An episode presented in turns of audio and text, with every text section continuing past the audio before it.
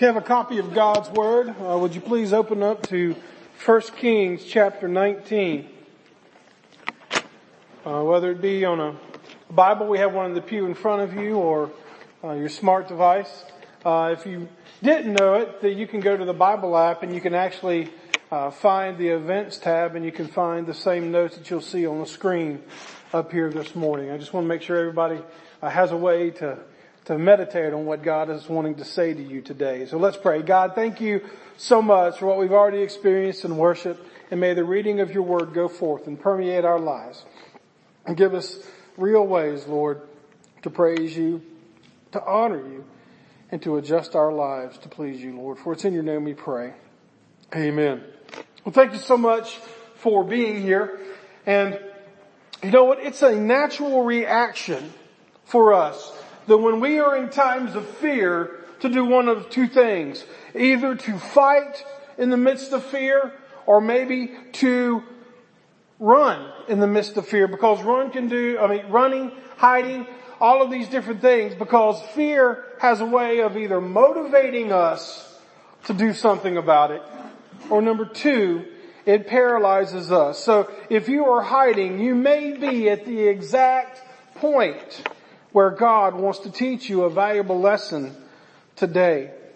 You see, we hide in fear because of sometimes fatigue or maybe threats to our security and self-reliance. It might be a doctor's report. It might be uh, a relationship. It might be financial burdens. It could be any number of things. But the thing is, is that we are all burdened by things in life today because that's what life does. Life is unfair. We live in a fallen world and it doesn't always work like we want. And sometimes we are in a position that God has placed us in because He wants to A, teach us a lesson, or B, use us to teach somebody else a lesson. But we have to remember that whether we are fatigued or threatened, that in these moments we are reminded of God's relentless love for us. And there is nowhere that we can hide from God's unfailing love for us because He is faithful. And that, again, that's the, the series that we're in over the next few Sundays is God is faithful. Even in our fear, even when we are hiding. We saw a couple weeks ago in chapter 17 that the widow, she feared God would not provide for her, but yet He did. She feared that Elijah would come into her life and that Elijah had caused harm in her life because her son had passed away. But then again, it was Elijah who brought him back to life with God's power. In chapter 18, we saw Israel and, and King Ahab that they had forgotten the fear of God. And he used Elijah in a great miraculous way to call fire from heaven and to consume the altars to show that he is the one true God. And so today we see that Elijah has been on a mountaintop he just came off one of the biggest victories of his life. As a matter of fact, we read in chapter 18 that in the middle of it, he was actually a little cocky about it. He told me, he said, yeah, go ahead, put some more water on that. What's wrong? I can't, your God's not doing anything. Maybe you're not screaming loud enough. And he, he hurled all of these kind of cocky phrases at him. But yet, he knew that God was the one working. It wasn't Elijah himself. But today, the thing is, is that when we are hiding in fear, we have to remember a few things. The first thing is we have to recognize the threat. The threat we find in verse 1 and 2 of chapter 19. He says, when Ahab got home, he told Jezebel everything Elijah had done. If you've been following with us through this passage, King Ahab was an evil king, but behind every king is even a more evil woman. Oh, that's not how that phrase goes, is it? but, but actually in this case it's accurate. Because King Ahab, he was evil. He was, in, he was installed to rule because he was an evil king by God. But also his wife was running the show. There's no doubt about that. So the first thing he did is he ran to his wife and told her everything Elijah had done, including the way he had killed all of the prophets of Baal. So Jezebel sent this message to Elijah. Check it out. May the gods, little g, plural s. May the gods, in other words, the gods that she worships, not the one true God, but the gods, may the God strike me and even kill me if by this time tomorrow I have not killed you just as you killed them. Elijah was afraid and fled for his life. Well, I can't say that I don't blame him.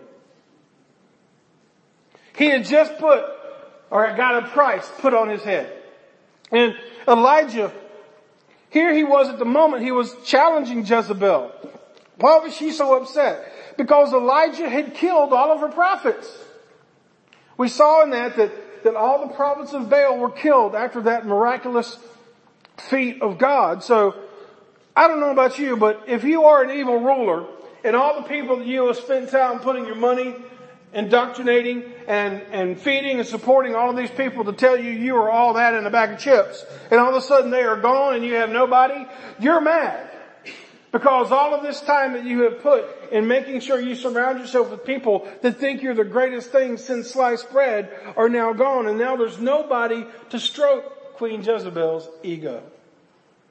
Yes, to say she was mad is an understatement.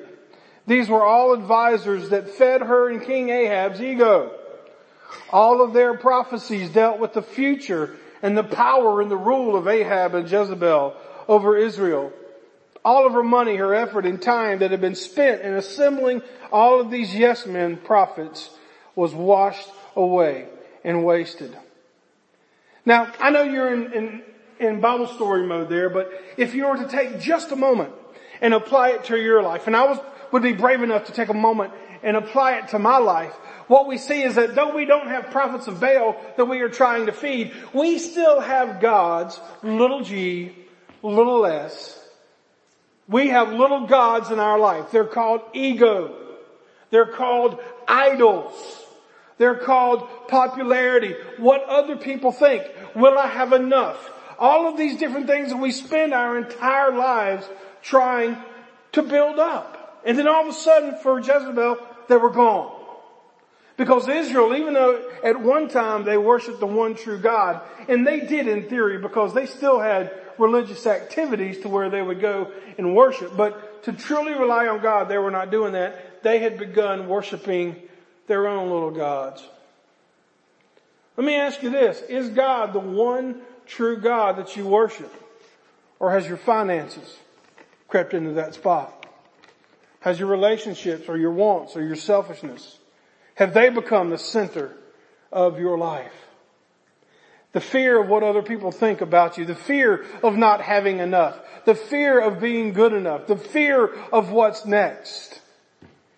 Don't throw Jezebel under the bus because to be quite honest, all of us have been or are in the same boat. Because there is always at the seat of our heart, the throne of our heart where God dwells, there is always competition to take that seat. Yes, her, her yes men were gone. And Elijah, the biggest thing that she had, or the, the biggest thing that Elijah attacked was the queen's pride. She was supposed to be the only powerful ruler in town. Even though in her mind the husband was the one that technically had the power, do not be mistaken. She had the power. She told him what to do. She told him how to act. She told him, matter of fact, if you notice, it wasn't King Ahab that put the price on Elijah's head. Who was it? Mama wasn't happy. And in that case, if mama ain't happy, the whole nation of Israel is not happy. So we pick up the story again. We see that there is a threat. And the point I want to make with that is that evil will do everything in its power to keep its way and to hold its power over you to imprison you. She was upset because she lost her reins over other people. And if you, we see people that have addictions. We see people that can't get out of the rut they're in. We see people that go from relationship to relationship making the same mistakes over and over again. The same financial woes month after month. And when we, we don't realize the fact that there are these things that we're holding on to that are actually the very things that are imprisoning us. We see in verses three and four the actual retreat. As we said a moment ago, Elijah was afraid and fled for his life. He went to Beersheba, a town in Judah, and he left his servant there. So he left his team, he left everybody that meant anything to him, and he ran. He ran, ran, ran. And all of a sudden I think of that 80s song, I ran so far away. I'm not going to sing it, but maybe one or two of you might remember that song. But then he went on alone to the wilderness, traveling all day, and he sat down under a solitary broom tree and prayed that he might die. Some translations say a juniper tree, but he said, I've had enough, Lord. He said, take my life, for I am no better than my ancestors who have already died. Woo! He gets a death threat and he runs and he goes south as far as he can go and he hides and he says, I'll just, just go ahead and kill me.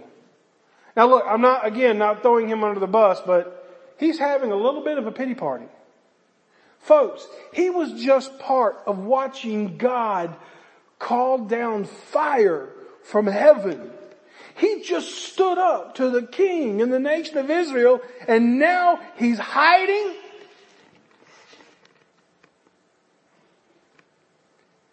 Folks, Elijah lost his courage when he took his eyes off of God. Because although Jezebel thought that she was threatening Elijah, Elijah is God's, and so she was threatening God. And so when you have people that come at you, when you have principalities that come at you, I want you to know when you want to hide in fear and you think that they're attacking you, they gotta get through God first. And good luck on that. Cause God will win every single time. When we take our eyes off of God, we lose our very source of strength. It's not His fault because it is continuously offered. It's our fault for turning away from it. Look, I, I, can totally identify with Elijah. I don't know about you, but I've had some spiritual victories in my life. There, there have been times where I'll, I just think, woo, God, that's awesome. Then all of a sudden, watch out, whoa. All of a sudden, something sweeps you off your feet. And then you think, oh God, why are we here? You learn your lesson and then it happens over and over again. Elijah did not want to be found. What a change from what he just came from, the prophet that had called fire, now to the one hiding. The king wasn't after Elijah, by the way. The king didn't make that decree, did he? It was Jezebel. It was Jezebel for it was her, for her, it was personal. How ironic, the one who was brave enough to face the king and queen now was running from them. But good dear Christian brother and sister, don't be ashamed of Elijah and don't think that his faith has faltered. Don't think that he is a disgrace to God and don't think that he was a failure. Do not throw him under the bus because how did Elijah go from confronting the king and the prophets of Baal to hiding under this tree? Folks, I'll go ahead and tell you what. Doing God's will is not easy and with it comes highs and lows. But you can take this to the bank. A person who is serving God will get tired.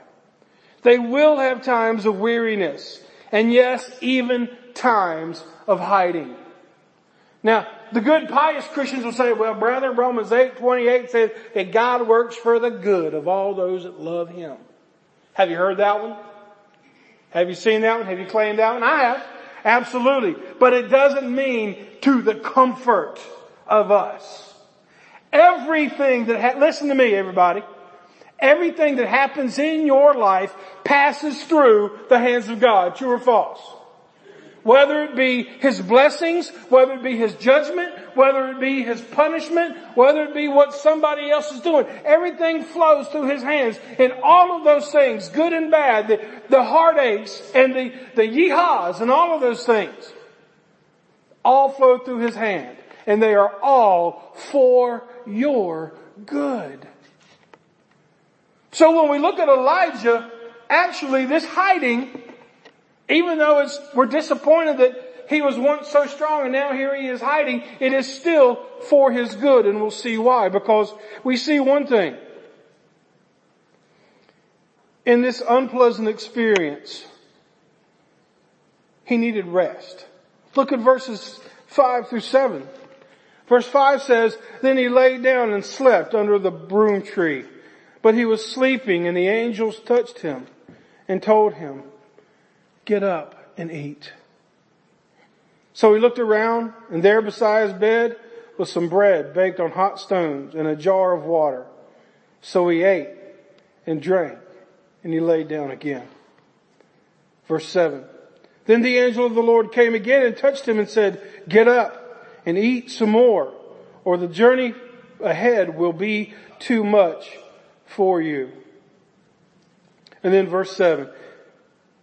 Then the angel of the Lord came again and touched him and said, get up and eat again because the journey will be too much for you. Folks, what we see here, Elijah was exhausted. Elijah was plain worn out. And my dear Christian brother or sister, whether you are here every time the doors are open or whether you are here when you can get a chance to, I want you to understand every believer has times where they need to take a time out. There are times I have found in my life, I don't know about you, but there are times where God has sent me to a timeout that I didn't want to take. But sometimes He slows us down because He knows that we need to rest. Elijah's emotions were a wreck. He was as tough as they come, but yet he was sensitive because his passion to serve God and his love for people. And we see the level of Elijah's despair back in verse 4 because he said, I just might as well die. He was absolutely spent. But God knows folks when you need rest. And sometimes he will put you in a position to get it. God knows when you need to rest even when you're oblivious to it. Why is that? Because there are some of you good, fine, upstanding Christians in here that maybe you, you don't suffer from temptation. You don't suffer from coveting what somebody else has and, and you're squeaky clean. But I'll tell you what, if Satan can't get you through the big ones, he'll get you through the biggest one. And what is that? Making you so busy that you don't have time for God. And it's just as bad. Elijah was slowed down. Then we see the realization of God's power. Let me, let me just, before I move on to that, let me just say, the whole three weeks we've been preaching about Elijah, I've been trying to get to this moment in the scriptures where God told him through the angel to get up. Isn't it amazing that when Elijah was hiding and stressed out and at the bottom of his rope, for doing what God has asked him to do, God came to him and restored him. What a beautiful moment. I don't know if you've ever been at the end of your rope. I'm sure you have. You got to the end of your rope and then you realize there was more rope to get to the end of. But you know what? Tie a knot at the end of the rope and know that wherever you land, God loves you. God, even in the midst of your doubts and your exhaustion, loves you and wants to minister to you and tells you, get up. This is not the end. I'm preparing you for something next. We see the realization of God's power in verses 8 through 12. He says, so he got up, ate and drank, and the food gave him enough strength to travel for 40 days and 40 nights to Mount Sinai, the mountain of God. There he came to a cave where he spent the night. But the Lord said to him, why are, what are you doing here, Elijah? Elijah replied, I have zealously served the Lord God Almighty, but the people of Israel have broken the covenant with you torn down your altars, and killed every one of your prophets. I am the only one left, and now they are trying to kill me too. Go out and stand before me on the mountain, the Lord said to him. And as Elijah stood there, the Lord passed by. And a mighty windstorm hit the mountain. It was such a terrible blast that the rocks were torn loose, but the Lord was not in the wind. After the wind was there, there was an earthquake, but the Lord was not in the earthquake. And after the earthquake, there was a fire, but the Lord was not in the fire. And after the fire, there was the sound of a gentle whisper. When Elijah heard it, he wrapped his face in his cloak and went out and stood at the entrance of the cave. And a voice said, what are you doing here, Elijah? Folks, if you are hiding from God, I just go, go ahead and set the record straight. If you are hiding from God, don't worry, He sees you. Now I don't think any of you are hiding under a juniper tree, but I do know what, sometimes we spend so, we will go an entire week and not spend quality time with the Lord and you think you're, you're getting by with something? No, it's your loss. You cannot hide from God. There is nothing that we do in the dark that will not be brought out in the light. I think it's amazing to see that he goes to Mount Sinai. Some translations say Mount Horeb, which was the same place God revealed himself to Moses and the people of Israel by giving them his Ten Commandments for living. Folks, this was a sacred place. And when you are in the point Elijah is in, sometimes you need to go back to your sacred place. Maybe sometimes it's coming to church. Maybe it's sometimes it's, it's going back to a place that God did something amazing in your life. But God gave Elijah special strength to travel this great distance. It was over 200 miles he traveled with no additional food. We saw in verses 12 through 14 that we can see a lesson in the small voice. The still small voice. The still small voice. And there's a lesson in that voice. let me show it to you. Katie's going to put it on the screen. You may think that God works through the great miracles in life, when actually, as we see here, God's most powerful tool is the one who listens to his still small voice and acts upon it. I don't know about you, but there are some times where I wish God would just, James, this is what you need to do. Man, that would be easy, right? I have given you five steps. Go look at that and everything will work out fine. Does it work for you like that? Not me. A lot of times it's that still small voice, even when I'm trying to go my own way, that still small voice says, are you done yet? are you done yet? Are you done yet? Are you ready to listen? Too many times we're looking for God in the fires and the earthquakes in our lives when actually He's the still small voice that is speaking to us in every moment. Never think that you are alone, believer. We saw here that Elijah was saying, I'm the only one left. Have you ever been in that situation where you feel like the whole world is against you?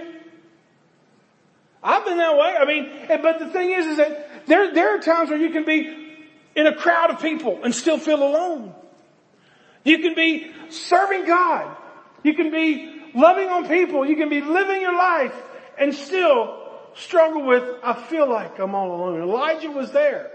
He let the grief and the fatigue and the situation lose his perspective when actually Obadiah and all of the prophets of God that were still back where he fled from were needing somebody to lead him, but he lost sight of them. Folks, when you are hiding from God, do not think you are alone because God is with you and do not think that there are not other people that are suffering just as you did. Let me ask you this. Has the pain that you have gone through and the things that you have been hiding from, have they been a benefit to others later on in life? Absolutely. The lessons that you are learning today may be the very lessons that you have to teach your children, your grandchildren, your friends, someone in church, someone who is a close friend, or someone that you just meet on the street. These things that happen to you are for a purpose. Do not hide from God. The question is, are you listening to God? Then we see in verses 15 through 18, we see the rebound. We see Elijah's recommissioning. Let's read verses 15 through 18.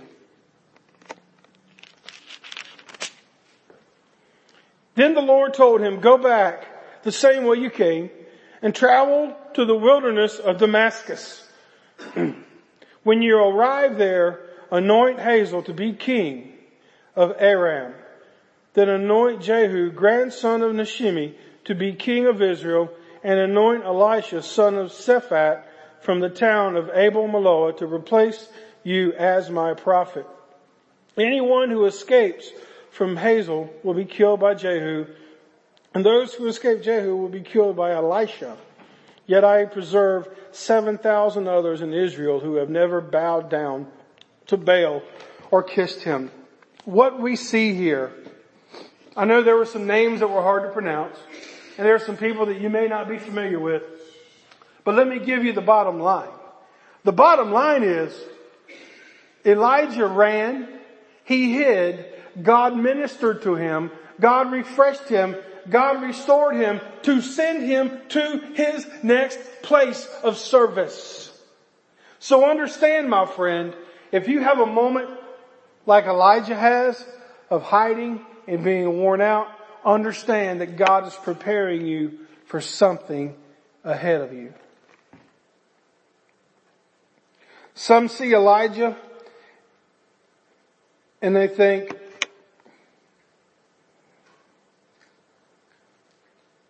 I can see myself in Elijah at times. Maybe you have felt the way he felt. Maybe you have had spiritual victories and then right after that victory comes one of the greatest tests of your life. But here's the thing, when you're in the middle of that, let me show you this. It's easy to lose sight of God's faithfulness when fear has you focused on the fear of your situation.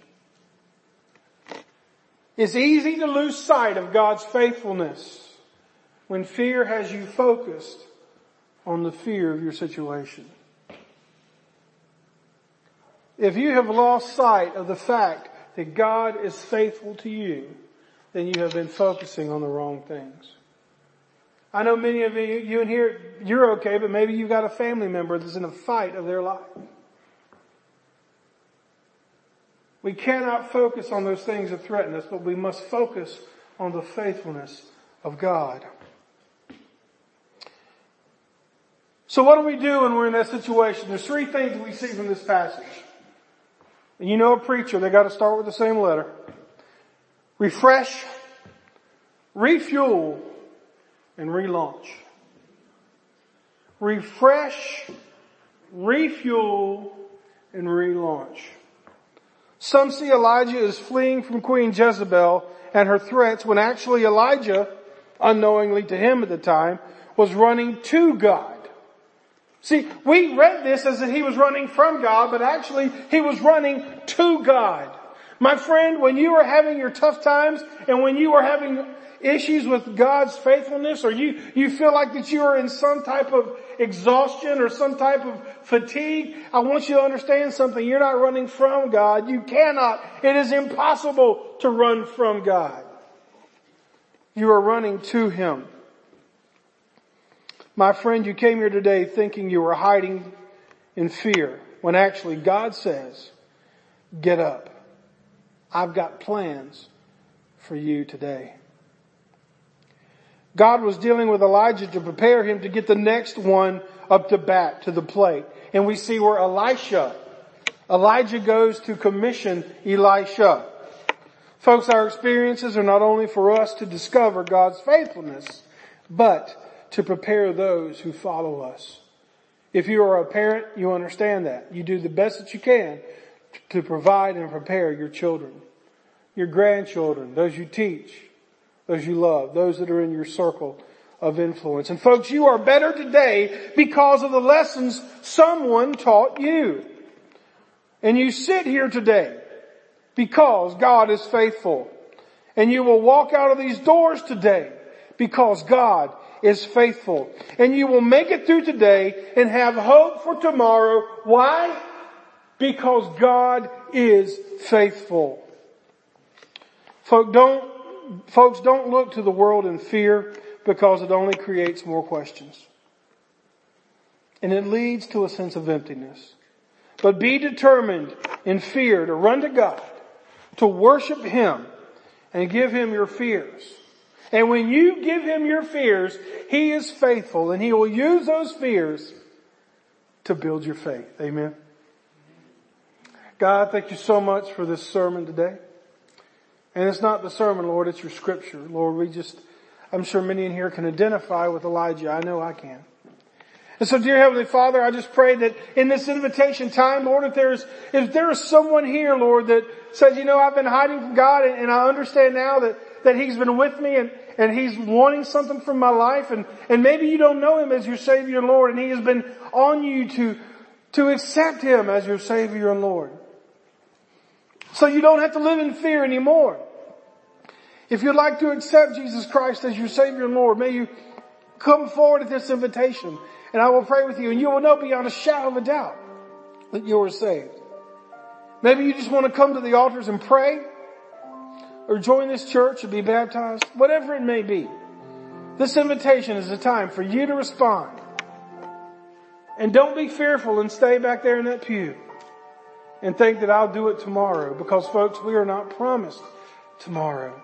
Whatever your prayer request is, whatever your need is, you can give it to Him there or you can come forward, whatever it may be. May you respond as the Lord leads you. For it's in your name we pray.